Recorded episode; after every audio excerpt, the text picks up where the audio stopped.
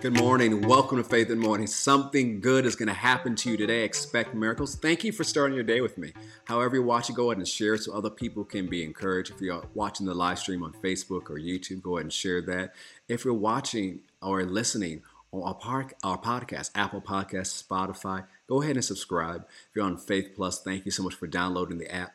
You know, Faith in Morning exists to help you to start your day with faith and encouragement. So thank you for starting your day with me. During our time this week, we've been talking about how to be led by God. You know, being led by God is going to lead us to a life where we have work life balance, where we can enjoy our life, where we can accomplish everything God has for us and have great mental health, where we can be of great use to God, where His plan comes to pass in the earth. But we can also enjoy the wonderful benefits God's given us. It's the path of how we can have the most fulfillment, following the voice of God.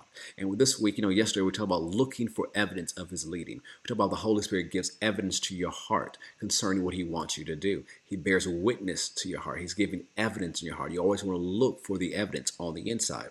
And I want you to look at Colossians chapter 3 with me today. In Colossians chapter 3, verse 15, it says, And let the peace of God rule in your hearts, to which also you are called in one body, and be ye thankful. Let the word of Christ dwell in you richly in all wisdom teaching and admonishing one another in psalms and hymns and spiritual songs, singing with grace in your hearts to the Lord. So let's look at verse 15 first.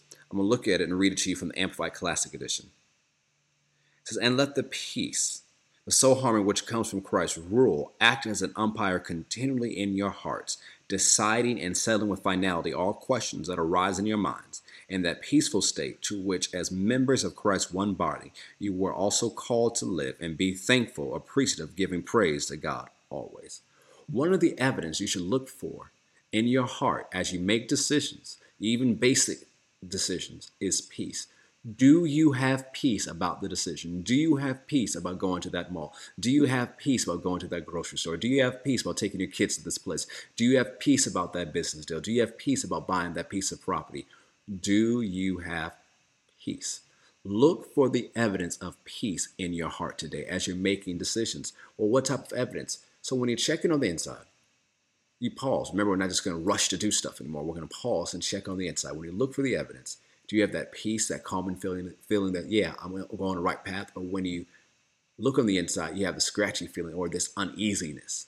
It's like this uneasiness. Ah, something's not right. I don't know what it is, but this decision that I'm rushing to make or about to make is not right. So I'm not going to do what I was planning to do.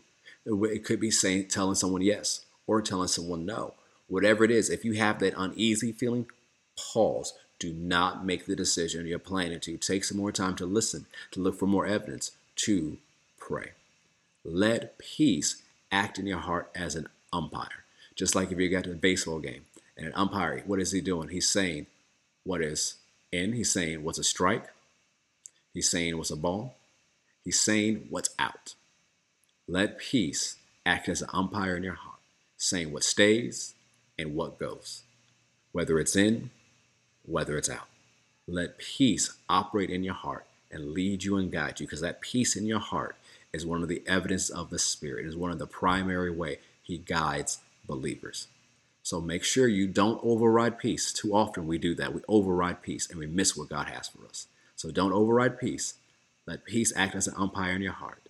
Follow the lead of the Spirit and enjoy the life He has for you. If you haven't already, subscribe on Apple Podcasts, Spotify, or YouTube. Have a great day. And remember, something good is going to happen to you today. So expect miracles. I'll see you tomorrow. God bless.